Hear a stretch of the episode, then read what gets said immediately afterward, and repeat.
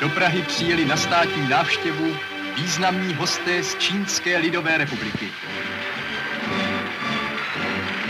Náměstka předsedy vlády Čínské lidové republiky, maršála Čute, kterého doprovází maršál Něžung Chen a Liu Lantao, uvítali vedoucí představitelé naší strany a vlády.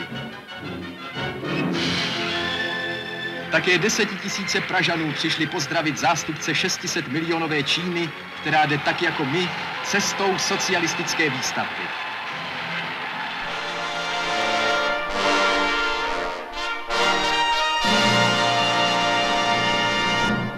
Dobrý den, historie CS. Naším tématem dnes bude Čína a její obraz ve středoevropském prostoru.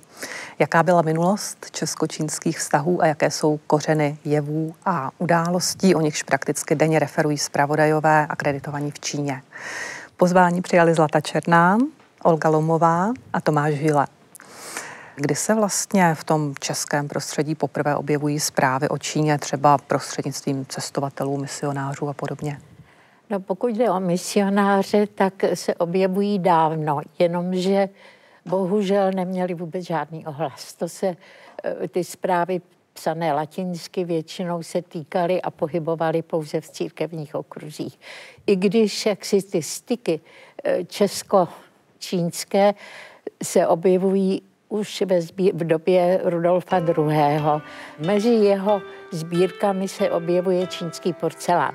Ale zajímavé je, že není vůbec označovaný jako čínský porcelán, ale jako indiánské zboží ty cesty informování o Číně byly vždycky zprostředkované. Velmi málo bylo informací, které by bezprostředně přicházely z Číny.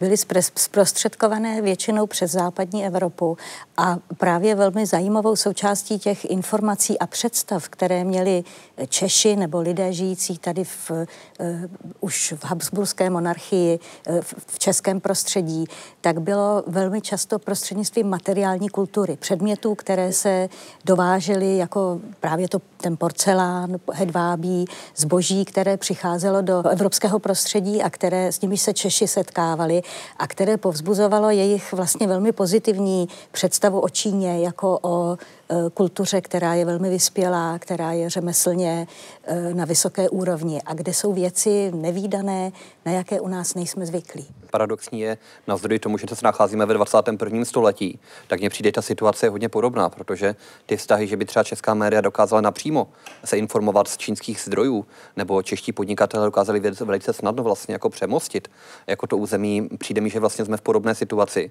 kdy taky přejímáme velice často prostě to, co o čem referují, ať už už eh, zahraniční média, případně o tom, jako co konkrétní vlastně subjekty v České republice třeba jako posílají do toho éteru.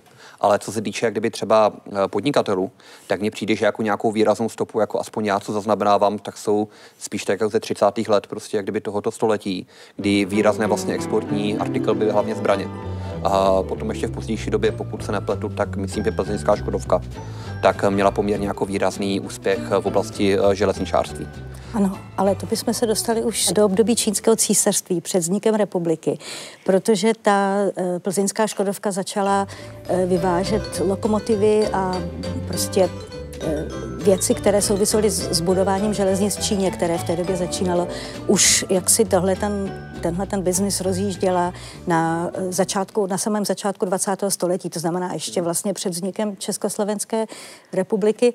Tam jako ty obchodní styky, musíme asi mluvit o Rakousku-Uhersku s Čínou, eh, nebyly příliš rozvinuté. Ono vůbec Rakousko-Uhersko poměrně pozdě se začíná rozhlížet po Dálném východě a uvažovat o tom, že by podobně jako ty velké evropské mocnosti, eh, tedy ty, ty koloniální mocnosti, jako je eh, Francie a, a Británie, Británie a v té době docela i Itálie se rozhlížela čiperně po, po Dálném východě, eh, tak vlastně Rakousko-Uhersko se do toho připojuje až poměrně pozdě a s tím souvisí vlastně i ten, ta česká stopa, která je, má spíš podobu jednotlivců, kteří se třeba vydali do Číny. Pan profesor Veselý, později rektor eh, brněnské techniky za první republiky, eh, jako mladý absolvent techniky, chemik, odjel do Číny a zaklád, spolu zakládal tam, nebo jako technolog se podílel na zakládání skláren. Jo? Takže my bychom tam našli takovýhle jednotlivý příběhy, příběhy, které přispívají i k té obchodní výměně v té době, ale rozhodně to nebyla nikdy žádná masová, velká eh, záležitost, uh-huh. která by zásadním způsobem poznamenávala hospodářství. Kromě zbraní a lokomotiv se také velice v 30. letech začal prosazovat Baťa lehký průmysl a je zajímavý, že třeba zakladatel synologie profesor Průšek se dostal do Číny na baťavské Eh, stipendium, teda podporován Baťou, a také první učebnice čínštiny, podle které jsme se my ještě na vysoké škole v 51. roce učili, eh, kterou napsal pan profesor Průšek pro Baťu. Utažení posledních šroubů na kolejnicích, které spojí Mongolsko a Čínu. Slavnostního otevření nové železnice vybudované Sovětským svazem se zúčastnili zástupci Mongolské lidové republiky a vládní představitelé Číny a Sovětského svazu nutnost znalosti čínštiny, aby člověk se mohl nějak etablovat v tamnějším prostředí. Jak je to dnes, když tam chce člověk třeba podnikat, musí umět čínsky? Podle mě upřímně, kdyby jsou dvě možné cesty, jako jak eh, v Číně fungovat. První cesta samozřejmě je dlouhodobě Čínu studovat, přidat k tomu jazyk, ukázat k tomu jako to, že člověk tomu prostředí rozumí a potom dokázat komunikovat napřímo. Já samozřejmě logicky tím, že mám úplně odlišný příběh, tak já tím se bohužel pochlubit nemůžu. Takže já jsem akorát to štěstí, že jsem velice brzy v podstatě v mojí kariéře narazil na velice solidní lidi, eh, Číňany, kteří mě do té kultury uvedli. Velice často mě vlastně vzali na setkání, představili mě, ukázali, co vlastně dělám, co mám za sebou, proč jsem tam. A potom vlastně, kdyby řekl bych už teďka posledních deset let, jsou mi takový jako průvodci tou Čínou, protože mě dostali do kruhů, které jsou extrémně zajímavé. A já se snažím jenom velice, jako řekněme, jak to říct, eh, přízemně jako uh, o té Číně hovoří, proč Čína je tak obrovská, že já vždycky, když poslouchám kohokoliv o ní vyprávět, tak pokaždé zjišťuji 99% informací nových. A podle mě jiná cesta než tyhle ty dvě jako nejsou. I pro člověka, který dělá biznis, tak je určitě důležité přicházet do čínského prostředí v situaci, kdy už přece jenom to prostředí o nás něco ví. Co ví Čína o nás, třeba přes překlady děl české literatury do čínštiny? Čína, Čína ví překvapivě hodně a my říkáme Čína, Čína. Čína je obrovská a ne všichni lidé čtou krásnou literaturu nebo závažnou literaturu, ale eh, lidé vzdělaní a lidé, kteří mají zájem o literaturu, umělci, eh, intelektuálové a já ještě pořád věřím, že i když jsou v menšině, tak jsou velmi důležitou součástí společnosti a něco zásadního té společnosti přinášejí, i když nemají početní převahu tak vlastně velmi dobře znají eh, českou literaturu a mají oni velmi vysoké mínění. Samozřejmě, že do ní zahrnují i Kavku a neřeší, že Kavka psal německy. Eh, samozřejmě, že obdivují všichni Kunderu, eh, protože tak z hlediska čínského čtenáře fantastickým způsobem kombinuje kritiku toho komunistického režimu se psaním o sexu. To, jak si vždycky Číňani zdůrazňují tyhle dva aspekty. Eh, ale například překlad eh, Dobrého vojáka Švejka, eh, Seiferta, Holana, básníků, ale třeba i překlad reportáží Egona Ervína Kiše, který zase psal německy původně a který zásadním způsobem ovlivnil moderní čínskou reportáž, jak se píše reportáž. Takže vlastně tady bychom mohli vypočítávat celou řadu, celou řadu men, které nám dodávají velmi pozitivní eh, postavení v očích eh, čínských eh, intelektuálů, vzdělaných lidí. A asi bychom měli vyzvednout práci čínských překladatelů, bohemistů. Já asi zmíním hlavně paní Liu Xingchan, která ještě žije, oni už většinou tak ta generace odchází, ta, těch velkých překladatelů, která právě překládala Švejka, což je můj oblíbený e, příběh, kdy ona vlastně za kulturní revoluce, kdy byla nuceně vysídlena na venkov a musela tvrdě Eh, fyzicky pracovat na venkově a vyprávěla nám, když tady byla v Praze před lety, že vlastně víc než ten, ty útrapy té fyzické práce, pro ní bylo ta absence jakéhokoliv možnosti intelektuální práce. A za této situace začala překládat Švejka, eh, aniž by si představila, že ho někdy vydá. Kulturní revoluce byla velká věc. Eh, už v 60. letech v Československu hodně se o tom mluvilo, ale samozřejmě tenkrát lidé moc nevěděli, co se vlastně v Číně děje. Byly ty zprávy dost kusé a bylo to prezentováno hlavně jako součást roztržky se Sovětským svazem. Ale fakticky šlo hlavně o mocenský boj Mao Tse-tunga s jeho kolegy ve vedení, eh, které podezříval, že chtějí nastolit, eh, co on označoval za revizionismus, revizionistický režim a obnovit, restaurovat vlastně kapitalismus. Eh, kulturní revoluce je spojená hlavně s řáděním těch fanatických mladých lidí, Zjednodušeně se říká rudých gard, i když oni si tak neříkali všichni. A e, ti útočili e, jednak na ty, na koho jim Mao a jeho nejbližší spolupracovníci ukázali, a, ale také na všechny další e, intelektuální a politické autority. Takže během jednoho až dvou let vlastně všichni, kdo něco v Číně znamenali do roku 66, tak byli naprosto diskreditováni, ztratili prestiž, ztratili své pozice a e, Čína se pak e, ponořila do několika let velmi chaotických bojů mezi těmi e, už vycvičenými rudými gardami, které ukončil až zase Mao tím, že prohlásil, že je třeba tu mládež odsunout na venkov a naučit jí, jak žijí chudí rolníci, aby neměla takové vlastně choutky bojovat o moc. Odborová organizace čínských horníků pozvala vynikající pracovníky, aby si v krásném prostředí odpočali a načerpali nových sil pro svou odpovědnou práci.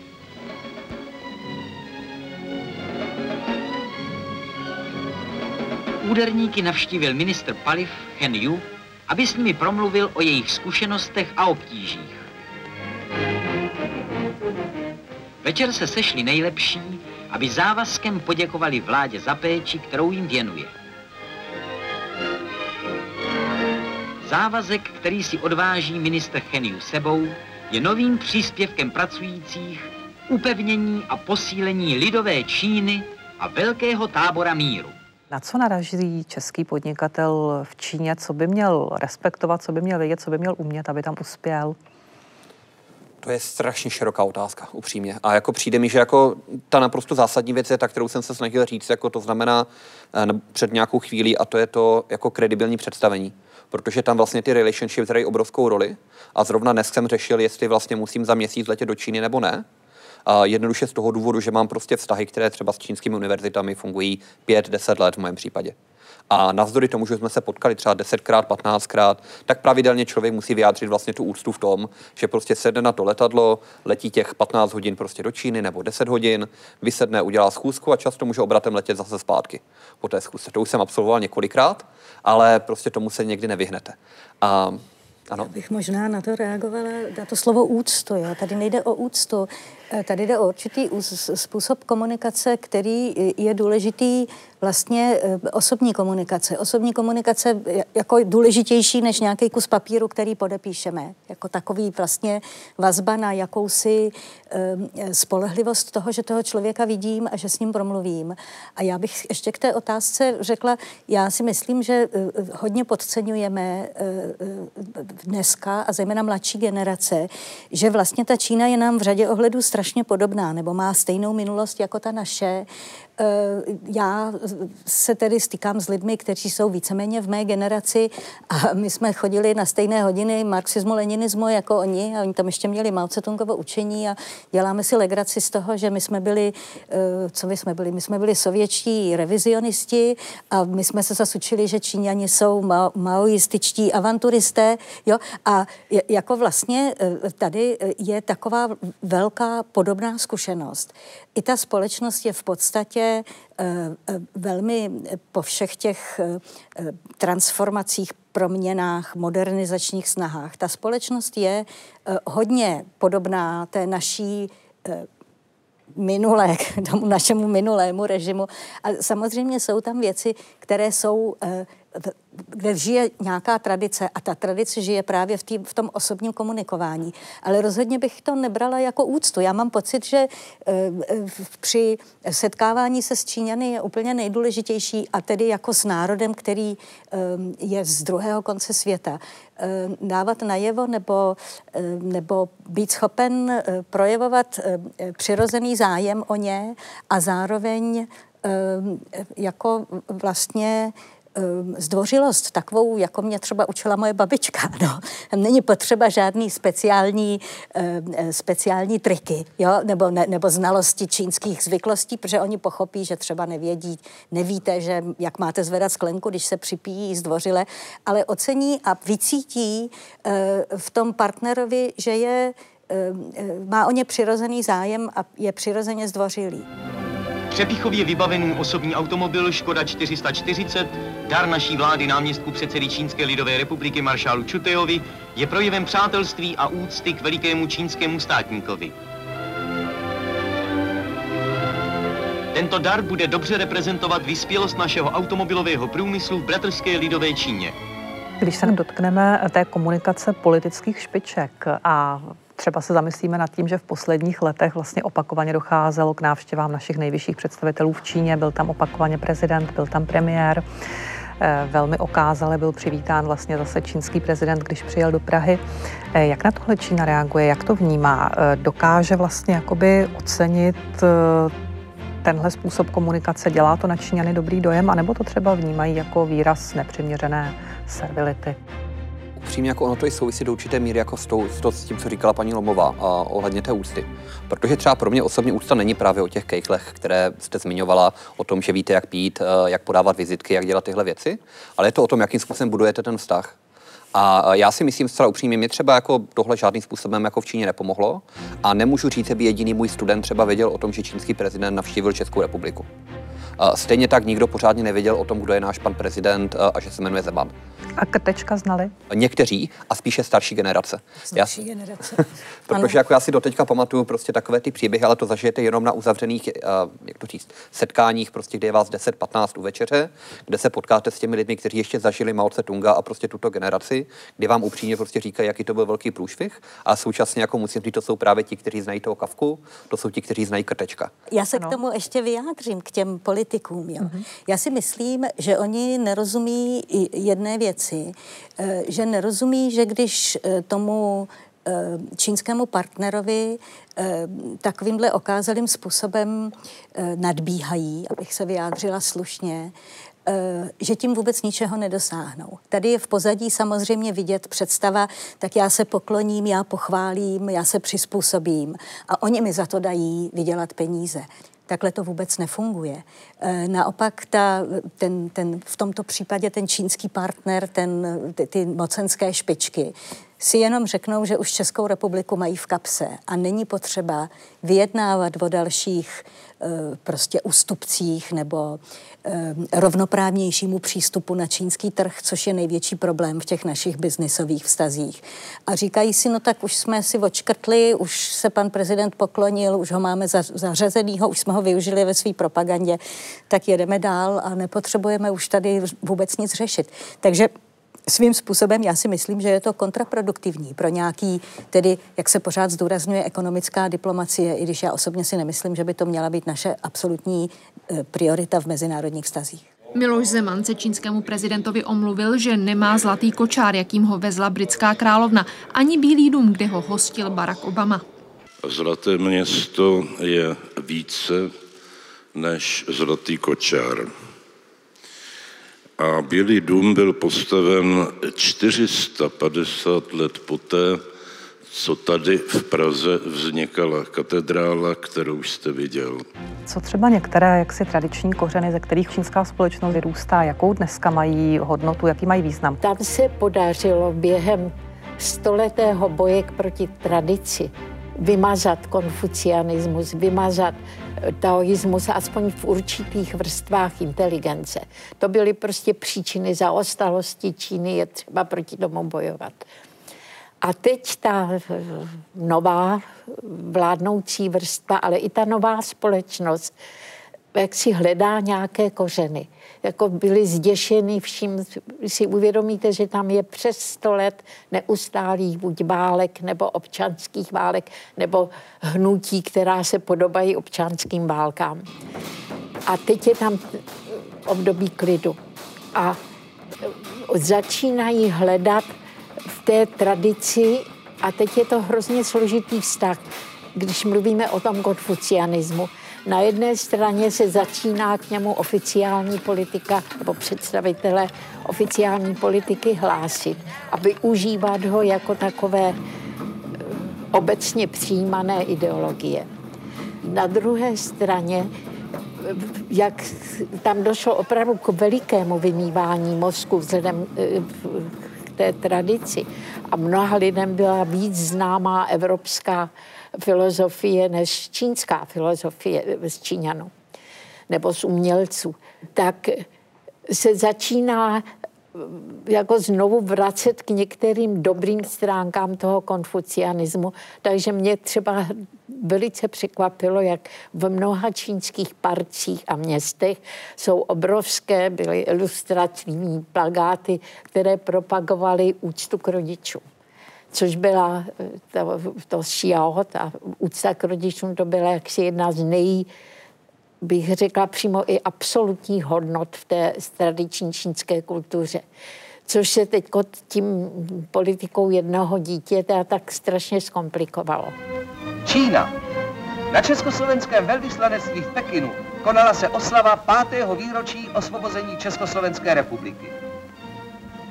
Velvyslanec Vajskop přivítal představitele ústřední vlády Lidové republiky Čínské, předsedu vlády Mao Tse-tuna,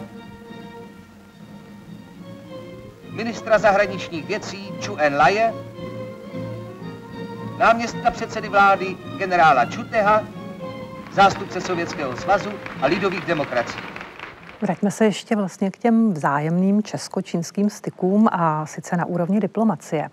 Jak to vlastně vypadalo s volbou velvyslanců eh, Československá, posledně České republiky vysílaných do Pekinu? Po založení Čínské republiky tak tam byla ta první, první generace diplomatů. Vím, že se mluvilo na našem vyslanectví německy, protože to byli lidé, kteří Vajskop, myslím, tam byl, že jo, taky. myslíte Čínské lidové republiky, ne ano, Čínské republiky, čínské, ale Čínské lidové čínské republiky. Lidové republiky. Ano, první velvyslanec byl Vajskop. Byl Vajskop. Spisovatel a takový jako levicový aktivista meziválečného období eh, pražský Němec, eh, který nakonec, myslím, zemřel v Berlíně, odjel, odjel potom do Berlína, ale byl prvním velvyslancem v Číně mm-hmm. po roce 48. No a pak se tam ovšem velice brzy, a to myslím zase je velice jaksi významné i pro synologii, ne v roli velvyslanců, ale v roli kulturních radů a radů, tak to byli synologové. Byli to jednak eh, doktor Palát, který eh, byl jaksi velice dobrý synolog, velice dobře znal čínsky a dlouhá léta pracoval eh, v Číně a využil toho svého diplomatického postavení, že volně, teda volně v uvozovkách, ale poměrně volně cestoval po Číně a má spoustu fotografií, kterou, které se snažíme zpracovat a využít. Už jsme i vydali vydali první takovou knížku jejich, jeho fotografií. Nebo Hrdličkovi, kteří eh, podporovali prostě právě ty kulturní styky. Takže eh, to bylo velice důležitá. Poslední, je první vlastně synolog velvyslanec byl po 89. roce doktor Fass, což byl synolog, který byl odejít z orientálního ústavu. Po sovětské okupaci pracoval v Četce a poté se vrátil jakožto eh, odborník do Číny. Jak je to dnes, po roce 89? Pocitově, já teďka vůbec jako mě ta úvaha vedla i trošku jako někam jinam se přizná, pokud nevadí, že neodpovím přímo na tu otázku. A já tak jako přemýšlím vlastně jako ta postava velvyslance, kde by měl mít ty priority. A pokud by to měla být třeba ta ekonomická diplomacie, nemusí být, může být úplně jako jiná, tak je otázka, jestli postava synologa vlastně jako je zásadní pro tuhle roli. Mm-hmm. Pokud to má být kulturní diplomacie, tak potom jako si myslím, ta postava synologa bude naprosto jako zásadní, ale myslím si, že je to spíš jako o tom, jako nastavení celé té ambasády, k domu jako vlastně sekunduje do určité míry. Já tady hrozně nesouhlasím. Já si myslím, že velvyslanec je reprezentant našeho státu v zahraničí. A on má rozhodně určitě nějaký dílčí úkoly a jsou různé e, e, priority té či oné vlády.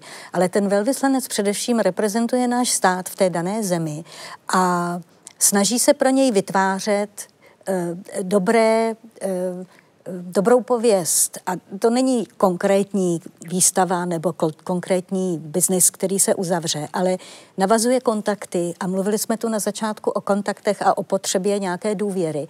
A ty kontakty jsou velmi usnadněné, pokud umí čínsky a pokud tomu prostředí rozumí, má, i má nějakou empatii pro to prostředí. A to může být výhodou i v dobách vztahů, které jsou velmi chladné, eh, neprioritizované a samozřejmě v dobách, kdy se zdůrazňuje nějaká pozitivní vztah k té zemi, tak je to dvojnásob důležité. Prostě ten velvyslanec eh, má obrovskou výhodu, když je schopen navazovat osobní kontakty a to třeba ad hoc během nějakého mm-hmm. konkrétního jednání na ministerstvu. Umí si vytvořit respekt a a, a důvěru. A já teda musím ze své zkušenosti jako mluvčí čínštiny říct, že e, to, že umím čínsky, mi v Číně vlastně otevírá dveře úplně všade. E, jako vlastně okamžitě, okamžitě mám velmi pozitivní reakce, jakmile začnu mluvit čínsky.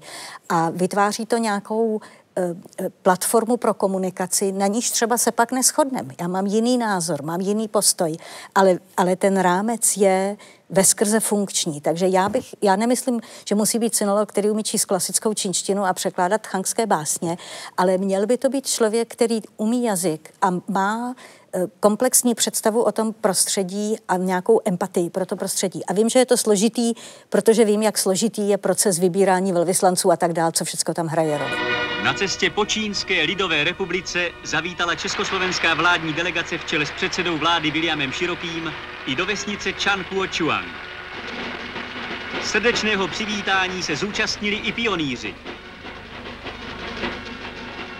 Návštěva v zemědělském družstvu Čínsko-Československého přátelství, které už v roce 1953 uzavřelo družbu s JZD Vinařice, znovu potvrdila srdečné vztahy obou zemí. Klíčové politické události, vnitropolitické události v Číně a v Československu.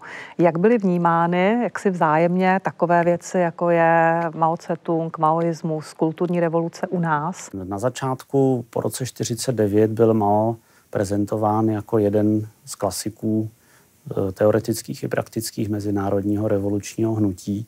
A když projížděl v roce 1950 Prahou jeden čínský matematik, tak e, na manifestační schůzi obránců míru vyvolalo to, ta jeho přítomnost, že lidé skandovali Mao Tse-tung, Mao Tse-tung.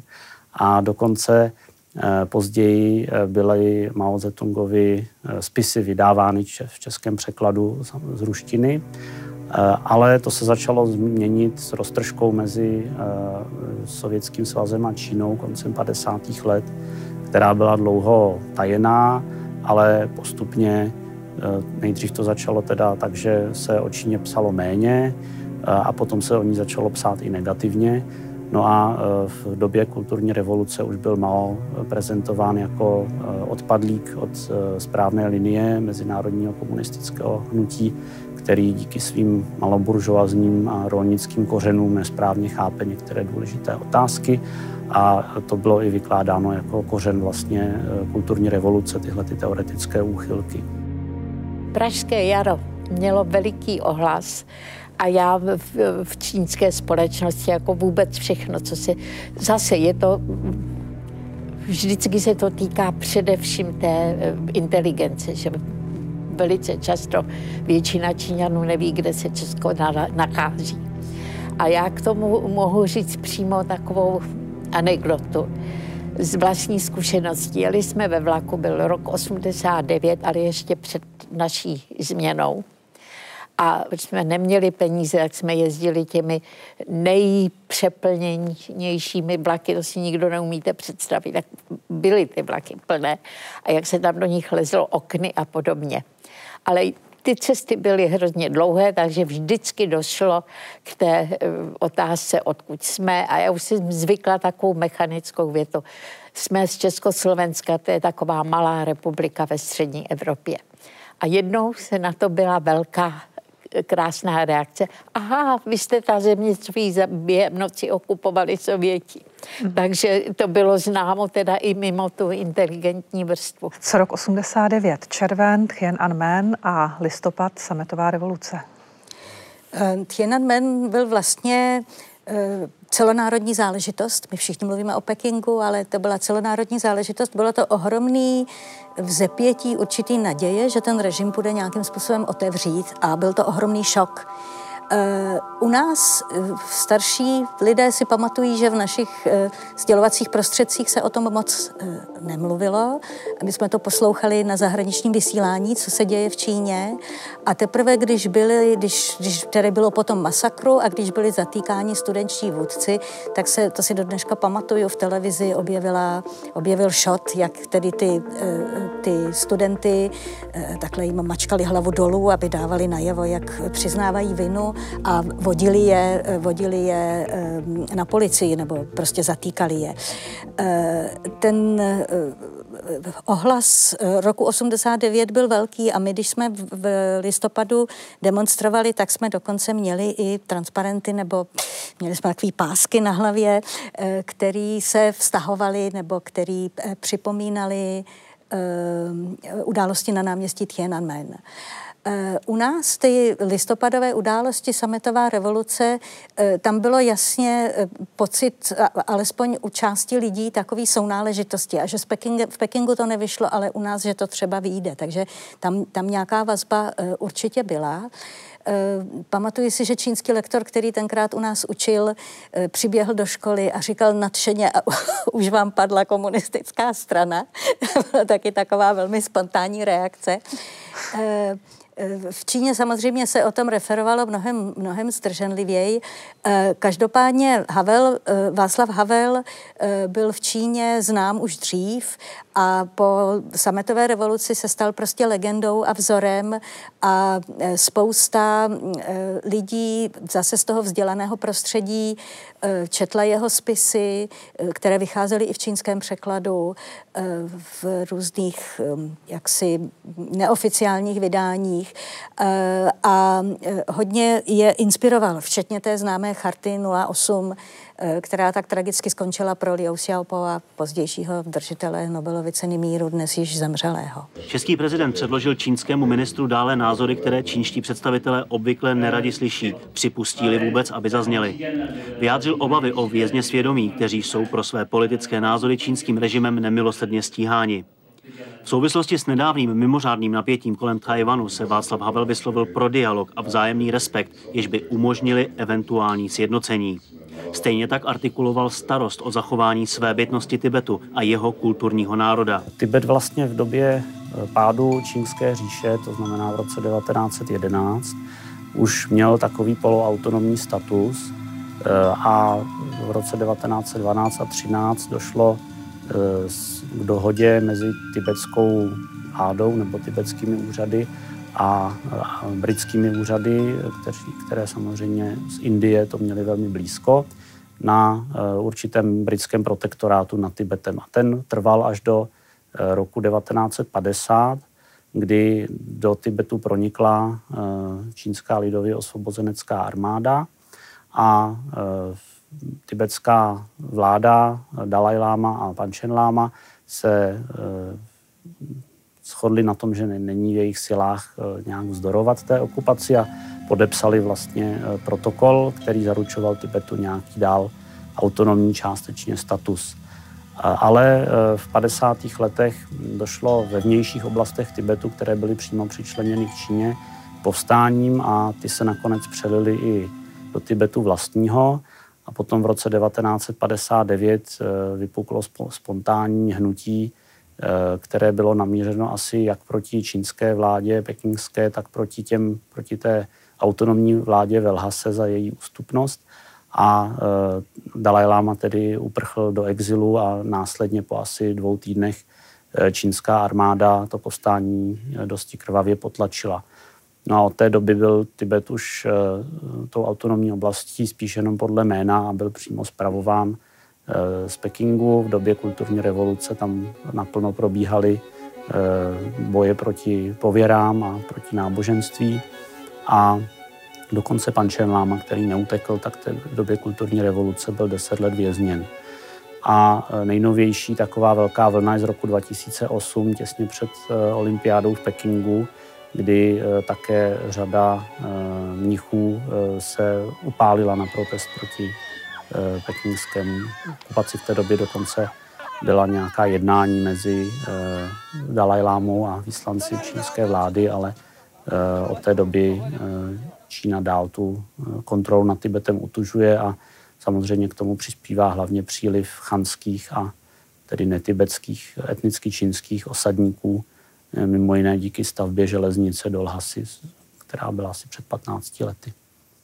S Václavem Havlem je vlastně spojena i dá se říci trošku změna zahraniční politiky vůči Číně, minimálně v souvislosti s tím, že pozval do Prahy 14. Dalajlámu, který potom navštívil vlastně Prahu opakovaně. Jaký je vůbec ten historický kontext eh, Tibetu, Číny, politiky jedné Číny? Tak já si myslím, že my se tady trošku, když o těch věcech diskutujeme, stáváme obětí určitého politického marketingu. Ano, nevím, odkud přesně to vychází a obávám se, že to vychází eh, nepřímo přímo z Číny, eh, že prostě jakoby nějaká návštěva, nějaké setkání bylo něco, co zásadním způsobem poznamenává vztahy mezi těma dvěma zeměmi. A je trošku Eh, škoda, že naši představitelé se tady v, v takovýchto situacích eh, ne všichni eh, nechovají sebevědoměji a nedají jednoduše čínskému partneru najevo, že naše diplomatické vztahy jsou takové či onaké, naše spolupráce je taková či onaká a naší vnitřní záležitostí je, že se rozhodneme přijmout nějakou návštěvu nebo, nebo navštívit Tajvan. Že se necháváme vmanipulovat do určitého vyjednávání nebo vydírání eh, z čínské strany. A eh, s tím Dalajlámou to je taková zvláštní, eh, zvláštní věc, kdy vlastně i v dobách, kdy k nám jezdil Dalajláma, tak celkem se krůček po krůčku dařilo rozvíjet nějakou spolupráci. Čínská politická reprezentace vydávala svoje prohlášení, ale zásadním způsobem to naši spolupráci nebo výměnu s Čínskou lidovou republikou nepoznamenalo. Eh, ty problémy v ekonomické spolupráci nebo v kulturní výměně jsou v úplně jiné rovině, než v rovině nějakých eh, politických prohlášení. A tady jako si myslím, že samozřejmě těžko radit těm politikům, kteří by o tom měli přemýšlet v nějakých vlastních souvislostech, ale ale e, myslím si, že je na místě být e, sebevědomější a mít jasně formulovanou politiku. Přijímáme Dalajlámu, ale ani v době, kdy Václav Havel přijímal Dalajlámu, tak Česká republika nevypovídala e, dohodu s Čínskou lidovou republikou nebo prohlášení, že respektuje jednu Čínu. A ta, ta slabost, to, to, to, to, že se necháme takhle vydírat, je myslím k našemu neprospěchu. Jak to vidí člověk z podnikatelské sféry? Třeba když vezmeme tu mediálně velmi zase diskutovanou cestu cestu Jaroslava Kubery nad Chajvan. Já to paradoxně kdyby vidím hodně podobně. Protože mě tady chybí jak kdyby nějaká zkušenost, řekněme, jako veřejného sektoru, nebo profesionalita, nějaká prostě jako jak to jít, sebevědomost, to je moc pěkné slovo. O tom jako nastavit si to, protože to téma jako živý pro Čínu je. Spojený státy jako v souvislosti s Dalajlámou měli těchto těch jako roztržek poměrně dost ale ty strany si dokázaly vždycky velice jako profesionálně to téma prostě vykomunikovat. A mně přijde, v České republice prostě je to takový ping-pong zprava doleva. Nejenom jak kdyby v současnosti, ale i třeba v historii, kdy prostě jeden politický zástupce řekne jednu věc, pak druhý řekne druhou věc a vlastně jako není nějaký jednotný proud. Podívejte se, jak kdyby teďka na roztržku Praha versus ministerstvo zahraničních věcí. To prostě jako je, potom si vezměte pozici zahraničního partnera který vlastně jako neví do určité míry ani s kým má vlastně komunikovat a jaká je pozice České republiky. A takže jako v tomhle tom já bych očekával třeba od politiků, že budou jako, aspoň já to říkám jako velice mladý člověk, ale takové jako vyzrálejší osobnosti, které dokážou si nějakým způsobem jako odkomunikovat to klíčové poselství. A tady si myslím, že je velký problém, protože je to hrozně útržkové, nesystematické. To je jako můj pohled. Tajvan eh, je eh, část Číny, která už od roku 1895 byla eh, de facto skoro pořád odtržená od vlády centrální v Pekingu nebo později v Nankingu. Byla nejdřív kolonií japonskou, v roce 1945 byla vrácena Číně, ale vlastně pouhé čtyři roky na to se tam usídlila vyhnaná vláda Kuomintangu a zase začalo období, kdy tam byla naprosto jiná jurisdikce než, než v pevninské Číně. Proto, když začaly reformy Teng Xiaopingovi v 80. letech, tak eh, on si byl velmi dobře vědom, že eh, nějakému sjednocení s Tajvanem je potřeba eh, určitých ústupků a přišel s tou politikou jeden stát nebo jedna země, dva systémy. Ono se to dnes tolik nezdůrazňuje, ale ta politika byla původně pro Tajvan vymyšlená. A eh, potom v roce 1992 eh, došlo k tomu, že Tajvan nebo prezident Čínské republiky na Tajvanu se vzdal oficiálně nároku na vládu nad čínskou pevninou a Kuomintang se, jeho představitelé se sešli s představiteli čínské vlády a došlo k jakému si konsenzu který je teda velmi sporný, ale označuje se to jako konsenzus z roku 92, že obě strany uznávají, že tedy existuje jenom jedna Čína, ale že se liší v tom, co znamená, eh, že tam jsou ty dva systémy. A eh, Čína se snažila na tomhle konsenzu stavět a rozlišovat politické síly na Tajvanu podle toho, jestli ten konsenzus přijímají nebo ne, ať si ho interpretují jakkoliv. A ty volby, které proběhly eh, právě před týdnem, tak jsou významné v tom, že vlastně ta prezidentka Tsai Ing-wen a její strana tento konsenzus otevřeně odmítají a vzhledem k tomu, jak velkým, s jak velkým náskokem vyhrála nad svým oponentem z Kuomintangu, tak se spekuluje o tom, že mladší generace politiků Kuomintangu se také toho konsenzu z roku 92 vzdá a nebude už tu formuli eh, jedné Číny vůbec, eh, vůbec používat. Prahu v roce 2009 navštívila Rebia Kadirová, eh, vlastně prezidentka Světového ujgurského kongresu. Ona přijela vlastně na konferenci Fora 2000 a také to, jak si vyvolalo docela značné napětí. Proč? Pokud jde teď o ty události s Ujgury a Xinjiangem, ty chanové Číňané sami se začali bát muslimů a převedli celý ten problém, který je evidentně mocenský a, a jaksi proti lidským právům, na to, že no ale oni jsou strašní. Mně se mnohokrát stalo třeba v Číně, když jsem chodila e, s nějakou čínskou rodinou po třeba chrámech a e, tam mě říkali, podívejte se, cizinci a kdokoliv, i ti muslimové, mohou přijít do taoistického, buddhistického chrámu, ale my, to je my, Číňané chanové, do muslimského nesmíme. Jo, je, začalo to prostě takovými maličkostmi, kde se začala vyvíjet, že vlastně to je podle mého soudu většině Číňanů je jedno, co se v tom Xinjiangu děje, protože odtud hrozí přece ten islám. Mm-hmm, takže jinakost vlastně Ujgurů jakožto muslimů je vnímaná jako hrozba. Jako hrozba. Já bych k té Rebi Kadyrové ještě řekla jednu věc. Ona je typický příklad toho, jak si ten režim, který je vlastně prostě postavený na mocenských strukturách, jejíž eh, jak si páteří a, a smyslem je komunistická strana Číny, jak si sám vytváří nepřátele.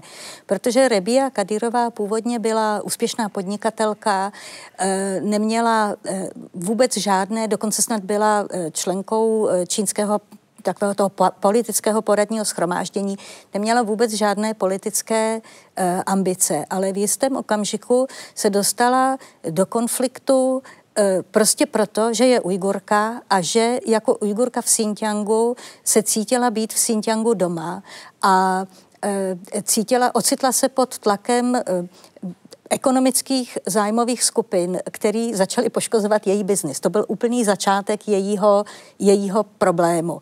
A e, najednou v tom daném systému e, se z, vlastně z nějakého jejího ujgurství e, stal projev separatismu, její rodina začala být tvrdě pronásledovaná a ona emigrovala. A dneska je tedy předsedkyní ujgurského Eh, Světového ujgurského kongresu.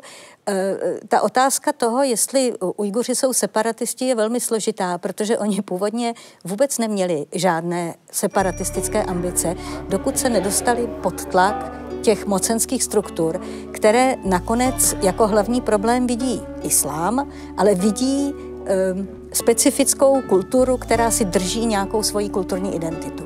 A tím, že jsou Ujguři skutečně absolutně odlišní od e, Číňanů svými tradicemi, svým, svými způsobem života, tak je hrozně těžký z nich udělat e, tedy e, etnicky homogenní společnost se zbytkem Číny. A to je jako vlastně základ celé té příšerné tragédie, která se tam odehrává. Tady podle toho, co se děje kolem nás, se zdá, že policie značně postoupila a přiblížila se do naší blízkosti. Jak možná vidíte, eh, střílí slzný plyn a gumové projekty, takže asi budeme muset vstup přerušit. Ten náš pořad natáčíme v době, kdy zpravodajství plní prakticky denně reportáže informující o dění v Hongkongu, o demonstracích v Hongkongu. Mě by zajímalo, co si o tom myslíte. Nedá se říci, že právě ten Hongkong, který byl od poloviny 19. století pod britskou koloniální zprávou, kde se vytvářela trošku jaksi jiná uh, tradice politického života, že právě uh, ty demonstrace v Hongkongu jsou dokladem o univerzálnosti lidských práv, demokratických principů. Vy jste pokládal tu otázku tak jsem bych přemýšlel, jako jak se vyjádřit k tomu, jako té situaci v Hongkongu. A na druhé straně třeba k, ujgurské, jako, eh, k Ujgurům. Protože to jsou vlastně jako dva naprosto odlišný vlastně jako uh, kulturně prostě světy. A vlastně ten problém jako v nějakém základu je hodně podobný, jako ten opravdu core problém, který tam jako vzniká. Lidská práva, jestli jsou jako univerzální, ona lidská práva jsou taky výtvorem, nějakým mýtem, který si jako lidstvo vytvořilo, řekněme, v posledních, no a teďka otázka vlastně, v kolika letech, protože jako první, jako počátky lidských práv budou jako... Já vám do toho skočím, protože eh, jako zapomíná se na to, že Všeobecná deklarace lidských práv, jak byla přijata po skončení druhé světové válce, byla vytvořena skupinou lidí z nejrůznějších kultur a jedním z nejvýznamnějších spolutvůrců textu té všeobecné deklarace a dokonce autorem toho prvního článku, který velmi stručně a jednoduše konstatuje, že všichni lidé se rodí svobodní a tak dále a tak dále, byl Číňan. Ano, byl to představitel Čínské republiky. A na to bychom neměli zapomínat, když uvažujeme, a, a samozřejmě vidíme složitost a je to skutečně univerzální. Není to univerzální, ale tady uh, asi je na místě říct, že ve světě, který je propojený a kde všichni žijou spolu a stýkají se všichni spolu, tak musí být nějaký elementární konsenzus na tom, co je správné co je lidské a co tu společnost nějakým způsobem eh, nezažene znovu do válek a konfliktů. A to je smysl Všeobecné deklarace lidských práv. A pokud eh, Čínská lidová republika, eh, tedy vlastně komunistická strana Číny, tvrdí, že neexistují univerzální lidská práva, tak de facto vlastně tím zdůrazňuje, že nechce žít v ve stejném, ve stejném prostředí a ve stejném způsobu, jaký eh, umožní celému světu žít vlastně v míru, i když oni pořád bojují za mír, že jo. A eh, ten příklad toho Hongkongu a toho uh, Xinjiangu máte pravdu v tom, že je spojený prostě problémem komunistické strany Číny, která chce mít všecko pod kontrolou. A ta kontrola směřuje k tomu, že jednotlivec neznamená vůbec nic, protože všichni mají jaksi sloužit vyššímu poslání, kterým je v, tuto, v, tom, v tomto okamžiku znovu zrození čínského, velkého čínského národa. A proto nemůže fungovat jedna země, dva systémy, protože ta jedna země, což je tedy Čínská lidová republika, eh, vlastně se nedokáže vyrovnat s myšlenkou, že individuální práva eh, jsou něco pozitivního a něco, co stojí za to hájit a za co lidi taky jsou připravení něco obětovat. Účastníkům schromáždění se podařilo z parku utéct, přelézali ploty, zábradlí a teď postupují městem. Nechávají za sebou barikády, za nimi kráčí policie, která je vytlačuje slzným plynem. Právě teď se připravuje k dalšímu kolu palby. Dnes je velkým tématem čínský vliv v České republice.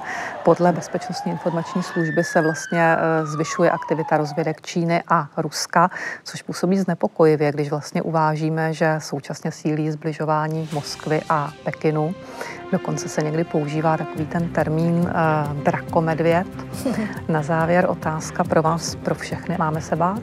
Z mého pohledu, jako já se spíš bojím obecně toho, kam ten svět směřuje. To znamená, jako ta obrovská jako roztříštěnost jako lidské společnosti a nemožnost se shodnout jako na ničem. A tam se můžeme bavit o ekonomii, lidských právech, v podstatě o všem. Takže jako v tomhle tom, jako já se toho samozřejmě jako obávám. Otázka je, jako odkud vlastně ten jako problém, kde se, kde se objeví. Pokud jde o mě, já se nebojím, protože si neumím jak si konkrétně představit, co ty čínští špioni tady špionují. Ale hlavně je velice jaksi časově omezené spojení draka a medvěda, protože to byli vždycky konkurenti a budou zase konkurenti. Tak je to vždycky ad hoc spojení k nějakému konkrétnímu cíli, které nejbližší příležitosti se zase rozpadne. A tím společným cílem je likvidace demokratického liberálního politického systému. Takže z toho důvodu... Momentálně. Momentálně. No, to nás by mělo zajímat. No. Eh, to, eh, což jako přirozeně budí obavy. Já si myslím, že se máme bát hlavně sami sebe. Že si máme eh, uvědomit, že spousta věcí je v našich rukou.